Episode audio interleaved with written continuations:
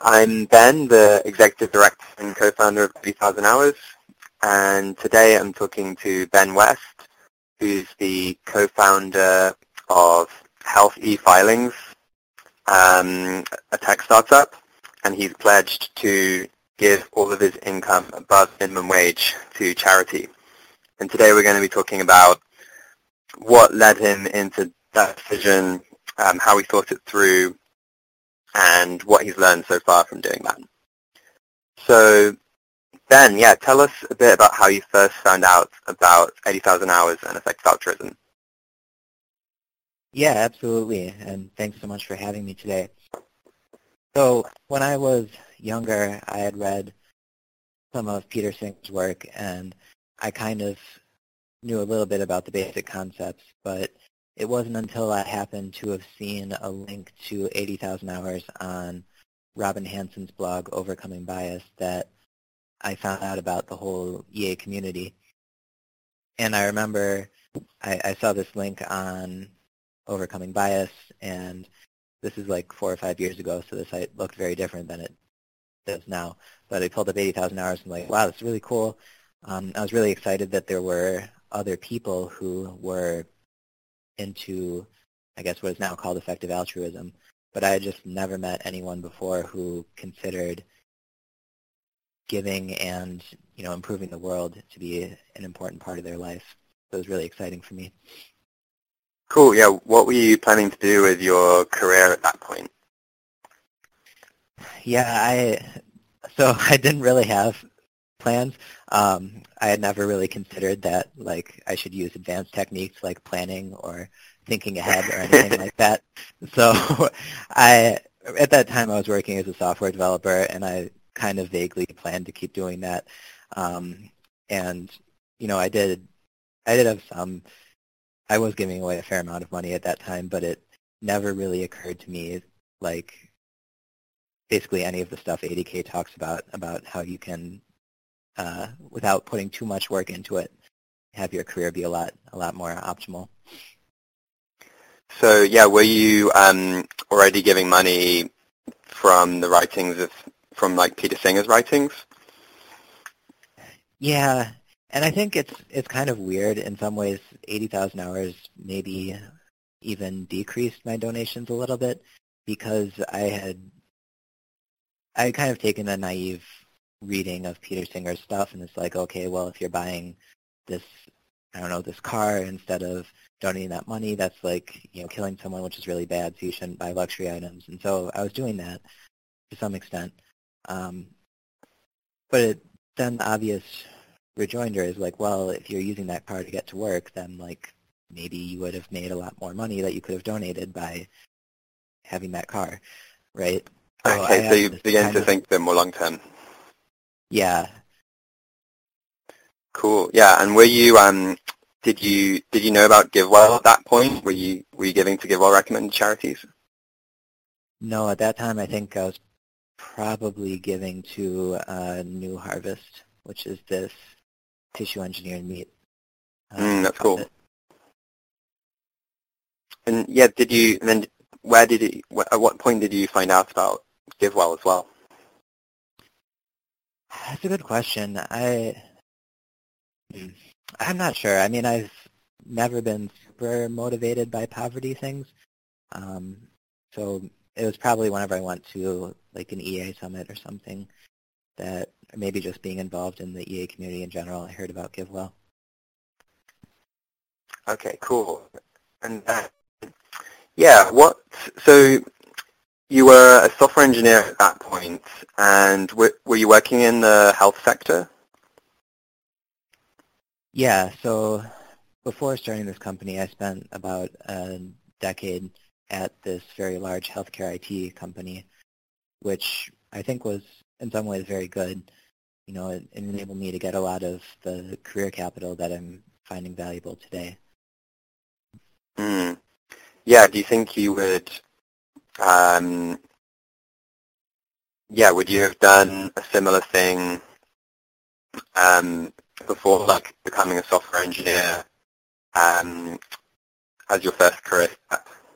If you'd known about all of the 80,000 hours ideas to, before? Huh. That's an interesting question. I, yeah, I'm not sure. I definitely kind of fell into it and then like maybe retro justified it a little bit with some of uh, the 80K stuff. I I don't know. It's a good question. Yeah, it's it's can be hard to think through like exactly what was going through your mind at that point. So yeah, how did you?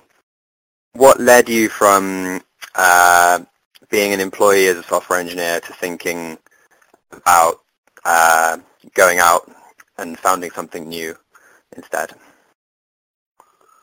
Yeah, so that that was like very very clearly 80k.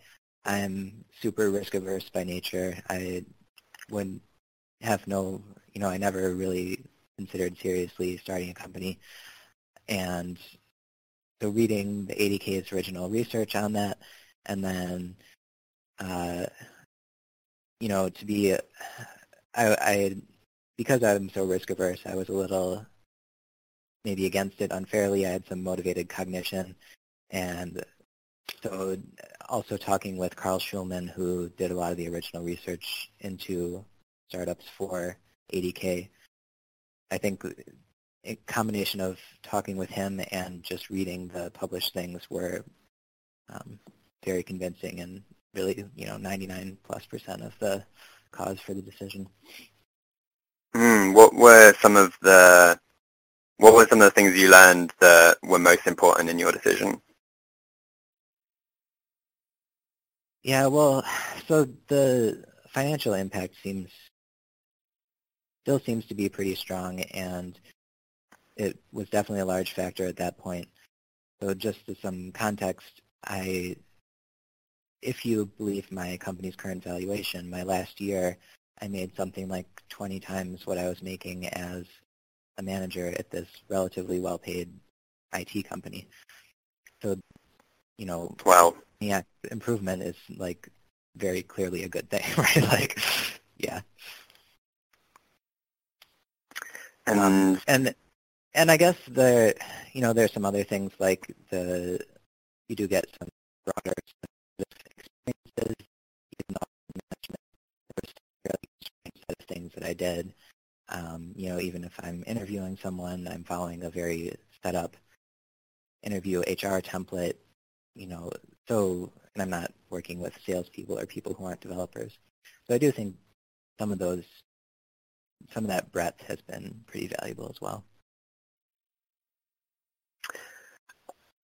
And so, okay, so you found these ideas um, and like some of the arguments why you might be able to earn more uh, founding your own company, and that could uh, mean you could donate more.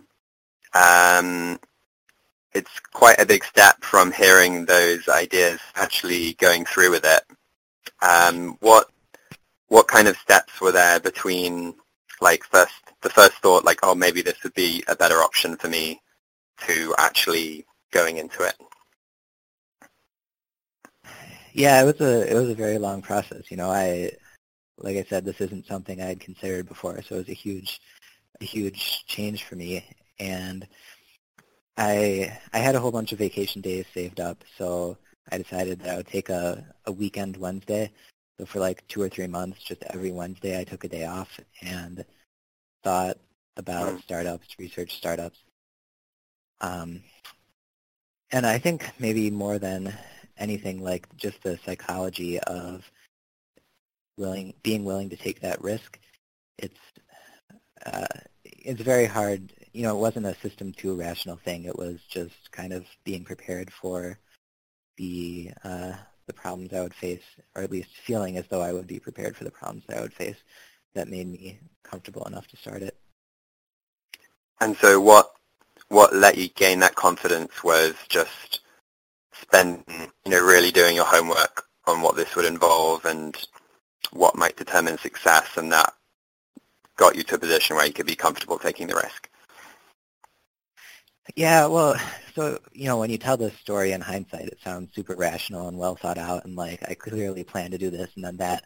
But of course, that's not how it happened, right? Like I did a bunch of stupid things, and then some of them worked out, and it helped, right? And particularly talking with Carl, you know, I I had a lot of ideas which were pretty stupid about the pros and cons of entrepreneurship, and he, and also I think Brian Tomasik, who's another EA, they both kind of called me out on my stupid ideas, and that was very helpful in making me realize, like, yeah, entrepreneurship probably is is a good idea, at least to try out.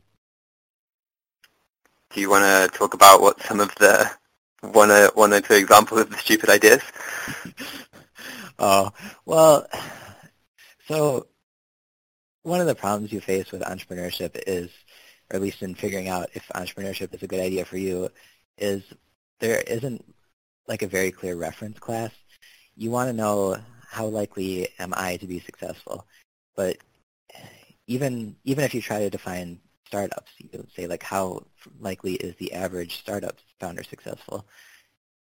You kind of it's really hard to define that because you could look at all self-employed people, but the vast majority of self-employed people are like running a restaurant or I don't know, they're self-employed construction worker or something. So it's just like not the sort of thing that you mean whenever you say startup. Um, hmm. And similarly, you can look at people who got venture capital backing, but by the time you get VC backing, you're already like better, doing better than a huge fraction of startup founders. So anyway, if you, there are ways of interpreting this data which makes it seem that entrepreneurship is a really bad idea. Like a lot of people start their own companies just because they hate their boss and want to be in charge of everything and they're okay taking a financial hit for it. So of course, if you include those people, financially, startups are a really bad idea. Um, but, you know, of course, that's probably not the correct reference class to use.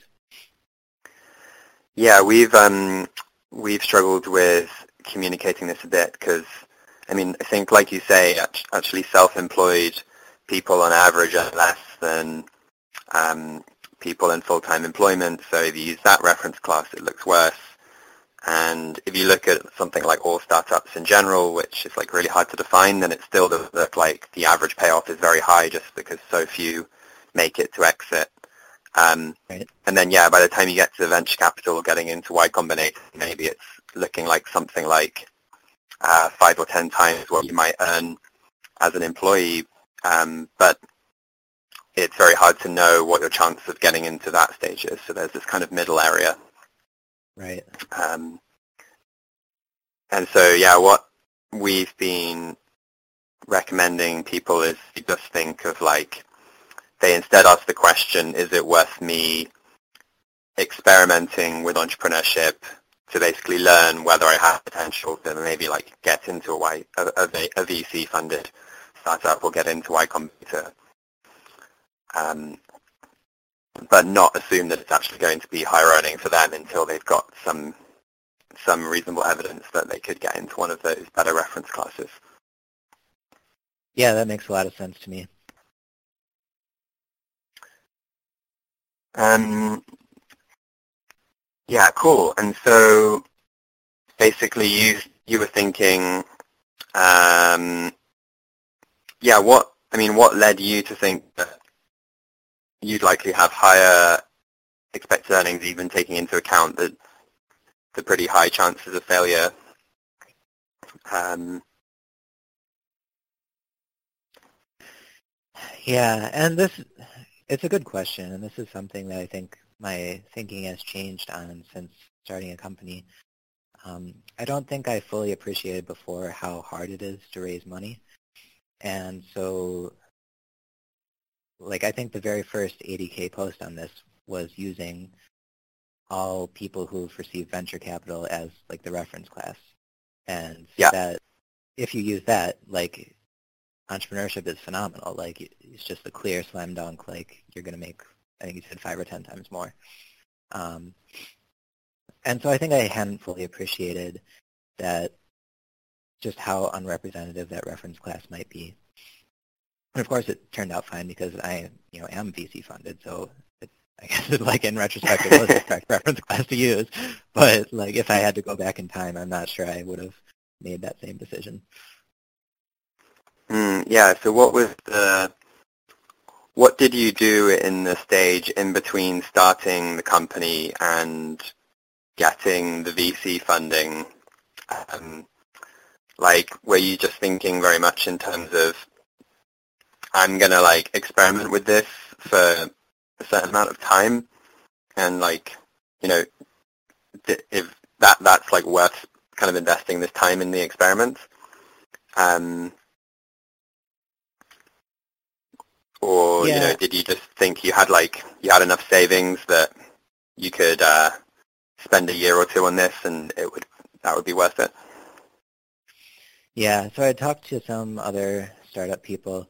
Um, one thing I would recommend in terms of that, like uh, system two kind of subconscious feeling comfortable, is going to a co-working space or you know incubator or somewhere where there's a lot of other people who are doing startups. Just because whatever, we're all social animals, and it helps to you to be around other people and realize like, okay, this is something that people can actually do. Um, but anyway, so I was going to these co-working spaces and talking to other people, and they there was kind of this impression that okay, in healthcare, you know, if you can get a beta customer by about six months, you're maybe doing pretty good, and if it takes you over a year, you know, you might want to try something else because it seems like this idea isn't going to work out for you. Mhm. So I kind of used those timelines and said, all right, well, let's give it a year. By then, I'll know what sort of traction I have, and you know, maybe it'll work out, maybe it won't. Okay, and so you learned about those types of rules of thumb from um, being at a co-working space and talking to other people in the startup scene. Yeah, Okay, cool. Let's, um, before we go on, talk a bit about what the company actually does. yeah, absolutely. So, as I think anyone who looks at the American healthcare system will see this fundamental disconnects between how we pay doctors and how we really want to. In that doctors get paid the more people they treat, which means that if their patients are sicker, they're going to end up getting paid more. Um, and obviously there's no, I don't think there's any overt malice in any physician's behavior, but it is, it would be kind of nice if we could pay physicians based on kind of how healthy they keep their patients rather than on how sick they are. So the Affordable Care Act, Obamacare, created some regulations that move us towards this, these new um, compensation models. And that sounds really great, but the in order to comply with this, there's a whole bunch of regulatory paperwork you have to fill out. So compliance rates are very low, even though the Affordable Care Act is kind of saying, hey, if you're a doctor who's doing well, you can get more money just by showing us that you're doing well. It, it turns out that people weren't willing to participate just because there's so much paperwork. hmm That's where our software comes in. We are kind of analogous to TurboTax in that we extract data that people have already entered, format it, do all the stuff according to the regulations, and then submit it to the government so that physicians are able to, you know, get this money, avoid regulatory headaches, stuff like that. Cool. And so basically, if they need to fill out this um, bit of paperwork, uh, you automate a lot of the process for them. Yep, exactly. And yeah, I mean, do do you have an estimate of like how much time or money that like saves the typical doctor on doing paperwork? Yeah, so for the average doctor, they're going to end up making about $18,000 per year by using our software. Okay, and normally, yeah, how how long would it normally? How much time do you save them on the on the paperwork? Sure. So generally, it'll take people about 40 hours to do this paperwork.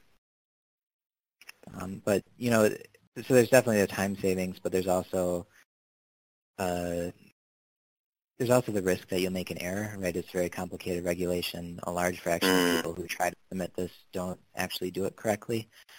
So I think even more than the time savings, we lower the risk for a lot of people. Cool. Yeah, and yeah, how much? Um, what kind of traction and money raised have you had so far? Yeah. So one of the things which convinced me to stick with this a little bit more is I had mentioned that getting a customer within six months was considered good by the healthcare startup community, and we were able to get our first customer within I think about three months. And it was a small practice, and you know, in terms of obviously my equivalent hourly rate, I was making like two cents an hour or something. but getting getting that first customer is a really big deal for any startup. So we've been continuing to grow, and I think in June or July we raised a million dollar round to help us continue that growth. Cool. And um, yeah, can you say how many doctors you have using the platform now? Good question. I'm not entirely sure the number of doctors, but I think the number of patients we're covering is into the six figures now, 100,000 plus. Wow, that's very cool. Um, yeah, when I remember in the early days there of the company, you got a bunch of uh, help from people, our community, um, with making some of your first sales. What what was the story with that? Yeah, the the EA community. I'm not entirely sure the reasons for this, but there seems to be an overrepresentation of entrepreneurs in it.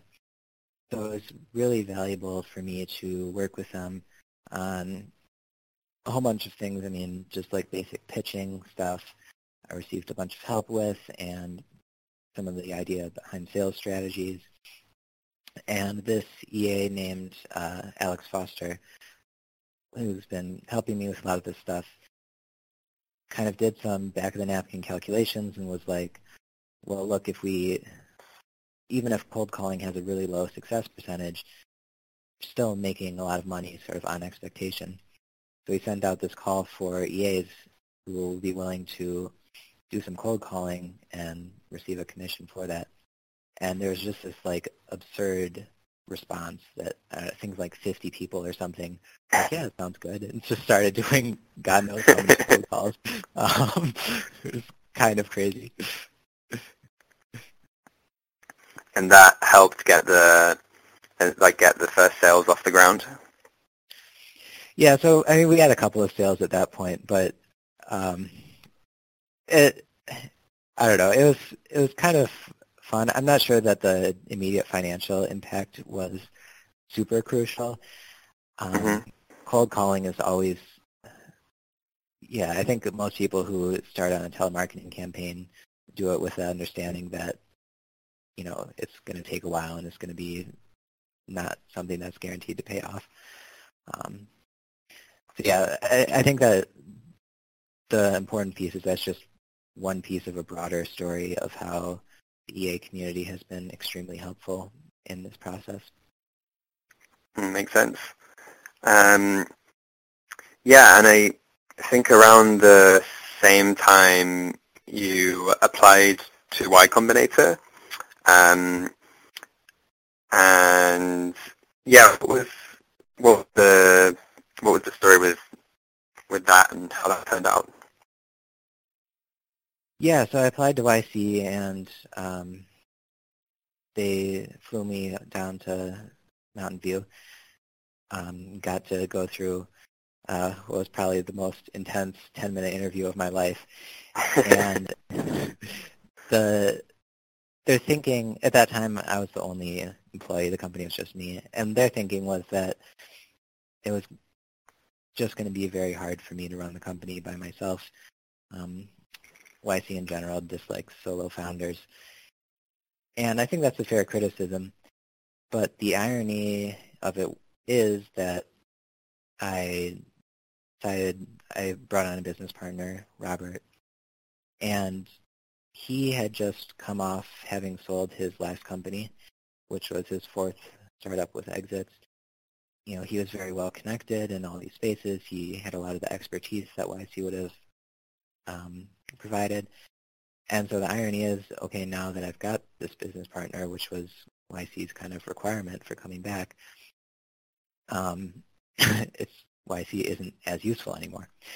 So we made the decision not to apply again, uh, even though we had a guaranteed interview slot.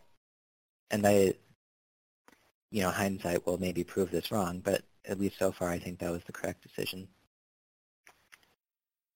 Yeah, how did, um, so it sounds like meeting Robert was also a very important step. Um, yeah. How did that happen? Yeah, so I uh, I met him through some venture capitalists uh, who, so even though I wasn't raising it at the time, I was talking to people for the purposes of finding a business partner. And you know, obviously VC is a huge part of their job is just networking and knowing people. So a couple of these people knew that Robert was coming out of his earnout period, was looking for something next to do, and we got connected. Um, and yeah, started working together probably a couple months later. Okay, and yeah, with uh, do you think if that hadn't happened, you would have uh, persisted even though YC turned you down? Yeah, that's interesting. I mean, YC is like really good at turning people down, right? You like in terms of rejection letters, theirs are definitely in the top 10%. And you know, believe me, as a startup founder, I get rejected a lot, so I I've become a connoisseur and can tell you a good rejection. I I think I probably would have persisted. Um, it would have been a very different company if I had ended up working either by myself or with someone who had maybe a little bit more stereotypical YC founder background of you know, a few years of business experience, but not that much. And we may very well have made the decision to go to YC, and you know, it just would have been a completely different trajectory. Hmm. Um. Yeah. What on your current trajectory? It's fine if you don't want to say this, but how much do you think you might end up um, donating at least in expectation value, obviously it's very risky. Yeah, I, well, so it, I, th- I think it's pretty hard. One thing you can look at is just to look at how, of founders who have exited before, how likely are they to exit? And so Robert has exited before, and you know we can use that as a comparison class. And it seems like maybe you have, I don't know, a 50 or 60% chance of success, something like that. Mm-hmm. So you can take that likelihood and use some financial projections, at which case, you know, you're talking about probably somewhere between, I don't know, 10 to 50 million, something like that. Wow, that and that would be from your, that would be from stake. Is the is is Robert planning to donate at all? Uh, well, I mean, he's a very nice guy, but he's not he's not an EA. Hmm. Um, yeah, let's talk a bit about um, some of the lessons you've learned from um, founding the startup. And uh, I guess maybe the first thing is like I know beforehand you you did a huge amount of reading about startups, and we already talked about one of the one of the things, just like which reference class to think of yourself in as being in. Were, were there any other kind of big things that came out uh, to you from doing all that research? Sure. So in terms of just the research, like uh, like we've both said, I think the major thing you learn from the academic research on startups is that the academic research on startups is kind of crappy. But it definitely does seem like people systematically make attribution errors and, you know, even very experienced VCs will value the team a lot more than market conditions or things like that. The one very concrete piece of advice is to look for a market or an industry that's growing and like healthcare right now, obviously there's been a lot of government regulations that are putting a bunch of money into it. Um, and the other the other academic thing that seems to be surprising to people is just in terms of who should be an entrepreneur. A lot of people, particularly with tech entrepreneurship, a lot of people will say like, well, you know, I'm an okay programmer, but if I'm going to create this, you know, world-changing product, I would need to be this fantastic programmer. Um, and it doesn't seem like that's super true. Like it seems like if you are this fantastic, amazing programmer, then probably what you should do is program. You'll just make more money that way. And the sort of person who's don't work at like a large company. Right. Yeah. And people for whom it makes sense to start a company are the people who are like kind of mediocre at everything, right? Like they can make all-rounders version of the software. Yeah. You know, they can get a sale or two. Um, because if you don't have that well-rounded experience, okay, you'll create a great product, but then you can't sell it, or you know, you won't be able to handle the administrative asset, you know, handles of running a company. Um, so that seems to be fairly surprising to people, and it it does seem that there's some academic evidence backing that theory. Yeah, that makes sense. And so, yeah, what did you learn like more practically from actually going through it yourself? Sure. So, uh, I guess there are a few things. One is that I feel everything about startups is fat-tailed. So I think probably all your listeners understand that with the financial financial aspects of startups, there's this small probability you'll make a lot of money and a large probability you'll make you know very little. Um, but all the things that you want to get out of a startup seem to me to be very highly correlated. That you know if you're successful, then you're just going to be you know you're going to have more networking opportunities. You're going to be able to hire better people and learn from them. You're going to better be able to advocate for changes at a policy level, things like that. Um, and so I think maybe my original thinking on this was, okay, I won't make a lot of money if this startup goes poorly, but at least I'll gain valuable experience or something. And I don't think that was the correct way of thinking about it. I think, you know, what actually happens is if you have a bad startup where you're just constantly working out of your basement and, you know, have no customers and stuff, that's probably all around going to be a worse experience than if you had stayed at a big company. Um, yeah, and we wrote about we wrote about this on the on the blog a bit. So when we first started promoting entrepreneurship, we presented it as like a good way to uh, gain career capital as well. But then I, I'm more now inclined towards your position where it is good career capital if you succeed, but the like 80, 90% chance is that the startup doesn't really go anywhere. And right. In those cases, like, I mean, maybe it's similar to being uh, an employee, or maybe it's like a little bit worse in some some ways. Right. Yeah. Um, yeah. So an- another thing that you have mentioned before, but I feel that people don't pay enough attention to. I think you've actually mentioned that you feel people don't pay enough attention to is with career capital, the value of exceptional achievement. Because mm. a lot of times, like just to take one example, I was talking to this investor and he asked how how is our technology going to scale to more users? So I answered like, well, we have this horizontally scalable architecture, blah, blah, blah. And I'm explaining the technology and he's just giving me this blank look. And so I'm like, oh crap, I don't know what to say now. And so I keep throwing out these tech buzzwords, hoping that like he'll pick up on one of them. Um, but he just keeps giving me this blank look. And so I'm thinking, you know, why why did you ask this tech question if you're not going to understand the answer, right?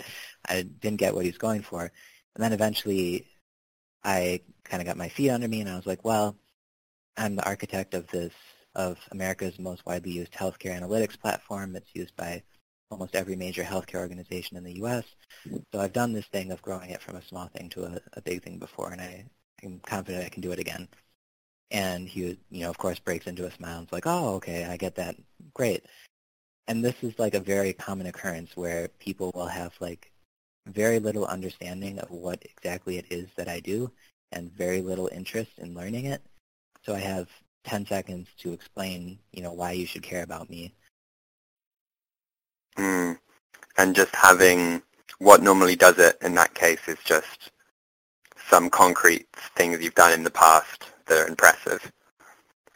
Right, yeah. Or like I'm on these various government committees, which sometimes impresses people, and things like that. Mm.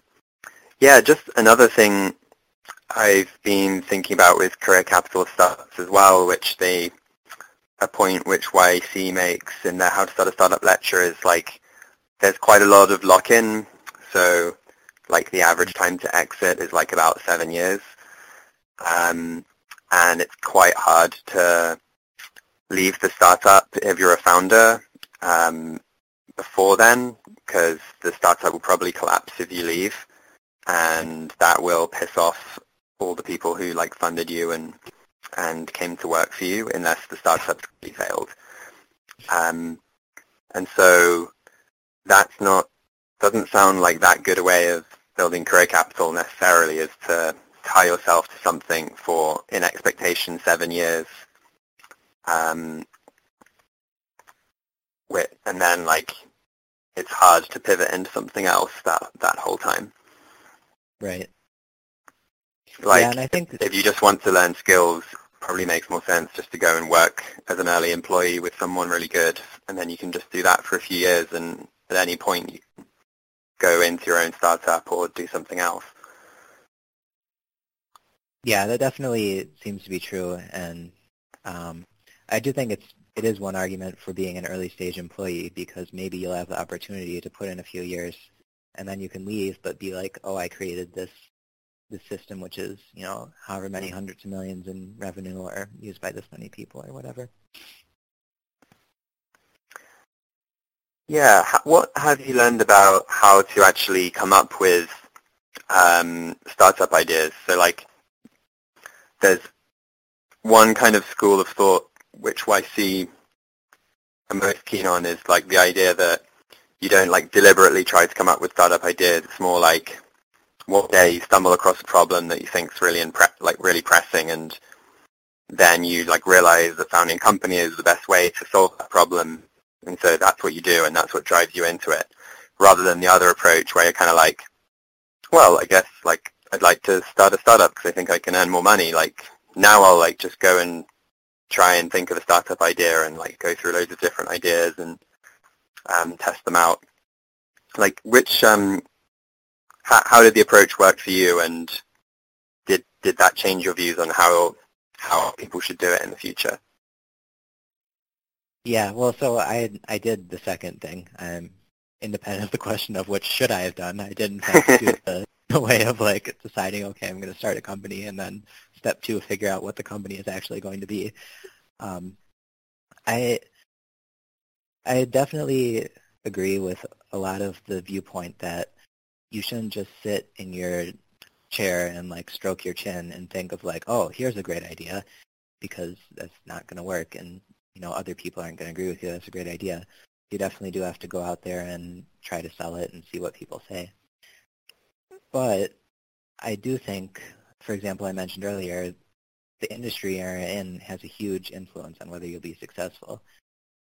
And mm-hmm. if that industry grows, then you're probably going to do much better. So if you look at like YC has lists of industries or types of startups they'd like to see. Um, a lot of other VCs do, you know, Gartner and these other things make market forecasts, or you can look at government. Like I think anyone who pays attention to politics or the news realizes that healthcare is changing a lot in America, and so it's a reasonable guess that there's money to be made there. Um, so that is one like very concrete way of coming up with maybe not a startup idea, but like a class of startup ideas is looking at the industry and trying to choose from that. Mm, and and you, although you uh, did just did take the approach of just wanting to start a company and then trying to figure out the idea, um, and you chose to focus on healthcare. Healthcare was also an industry where you had a lot of experience, so were probably better able to identify uh, in like a pressing problem that um, other people might not easily be able to solve. Yeah, yeah. So maybe one interpretation of this is that I'm just retro justifying my existing choice and like explaining why I did the correct thing. Um, but definitely with something like healthcare, like there's no way I could have started this company if I didn't already have the relevant experience. Like I, you know, I sit on the committee that created these regulations and it, that those advantages would just, you know, they're what made this company possible. Um, so I, I think it is. Yeah. Yeah. I guess what I was so what I was driving at is that in a way you took approach which was like a bit in in between the two where you ended up with a lot of experience in this industry and then you said, okay, now like within this industry that I know really well, what are the what might be the top couple of startup ideas and then focused on one. Um, rather than just starting as a as a college grad and trying to think of a startup idea. Right. Yeah. Exactly. I think it would be. I think it's much much harder to start straight out of college um, because you're competing with everyone else who you know has a college degree. Yeah. So if you were if you were doing your career again and wanted to get into startups again, then you'd still take the approach of working as a software engineer in in one of these fast-growing industries for a couple of years first. Yeah, definitely. Um, I I'm very skeptical of the the career capital that actually starting a company provides, and I would definitely agree that working for a big company or even a small company um, can be a much more valuable experience than starting a company. Yeah, maybe so we did already cover why the career capital is a bit worse than it looks earlier, but then the the thing it does seem to have in its in its advantage is uh, potentially learning a lot, and particularly all-rounder type skill set, because you have to basically do everything yourself under quite a lot of pressure. Um, do you think there's much truth in that, or that you'll like learn more useful skills working in a larger company? Yeah, it's it's a very good question. I definitely think you will gain a more rounded set of experiences. But one of the weird things you can look at is what's the success rate like for second-time founders versus first-time founders. And if founding a company teaches you a lot, you would think that the second-time success rate would be way higher. But it doesn't really seem to be. Like there's a slight advantage, but it's not huge. Um, and so maybe you can just say, well, startups are really noisy, you know, the data set isn't good enough. But it's like it's very disconcerting, right? Like yeah. you have these people who are spending seven years of their lives on average trying to do something and they're no better off for it. And like there's a lot of people like that. Um, yeah, and maybe I mean it could be that they learn some skills but then having one failure on your record makes it harder in other ways the second time around. So then, like overall, you're not much better off. But yeah, um, overall, it's still not um, not great. So I mean, from yeah. the inside, it does seem surprising, given that like you do. It seems like you do just like learn about like product development. You learn about how to raise money. Um, you just kind of like learn how to like manage yourself and all these things uh, feel very useful. Um, it's almost incredible to think that it like doesn't change the odds of success that much. Right. yeah. So I mean, one explanation here, which I think every single person I've talked to has hated, but I'm kind of partial to, is that skills just aren't super relevant for starting a company. Right? Like maybe there's some amount of skillfulness you need to be in order to start a good company, but after that, it's some like it's 90% luck or something. Um, so you do learn additional skills, but they just aren't helpful. Well, I mean, I remember Sam Altman saying once that like a startup, what determines success is like quality of product times quality of team times like quality of market or something like that, and then times uh, luck factor, which is like weighted at a thousand um, compared to the other ones. Um, so you can get like a small edge by like doing everything well, but yeah, I would believe that. Um, cool, yeah. So was there, um, yeah, you guys, um, you guys are hiring at the minute? Did you want to just... Are, yeah. Yeah. And, exactly. yeah, So- do you just want to say a bit about who you're looking for? Yeah, absolutely. So we're hiring three types of people right now. The first is uh, mid to senior level software developers. We have a stack, um, and we're looking for people who have experience with web development to come on board. We are also looking for project managers to help us manage a lot of the integration work and onboarding of new clients. And then we are also looking for salespeople and we are a remote company, so remote works for us. If you just go to healthefilings.com, um, hopefully we can provide a link in the notes to this recording. You should see the career stuff there, and I'd love to chat with you, especially if you're an EA. Awesome, yeah. Was there anything else you wanted to say before we wrap up? Uh, oh yeah, so one last thing. I feel like every single time I talk to someone about startups, they ask me this.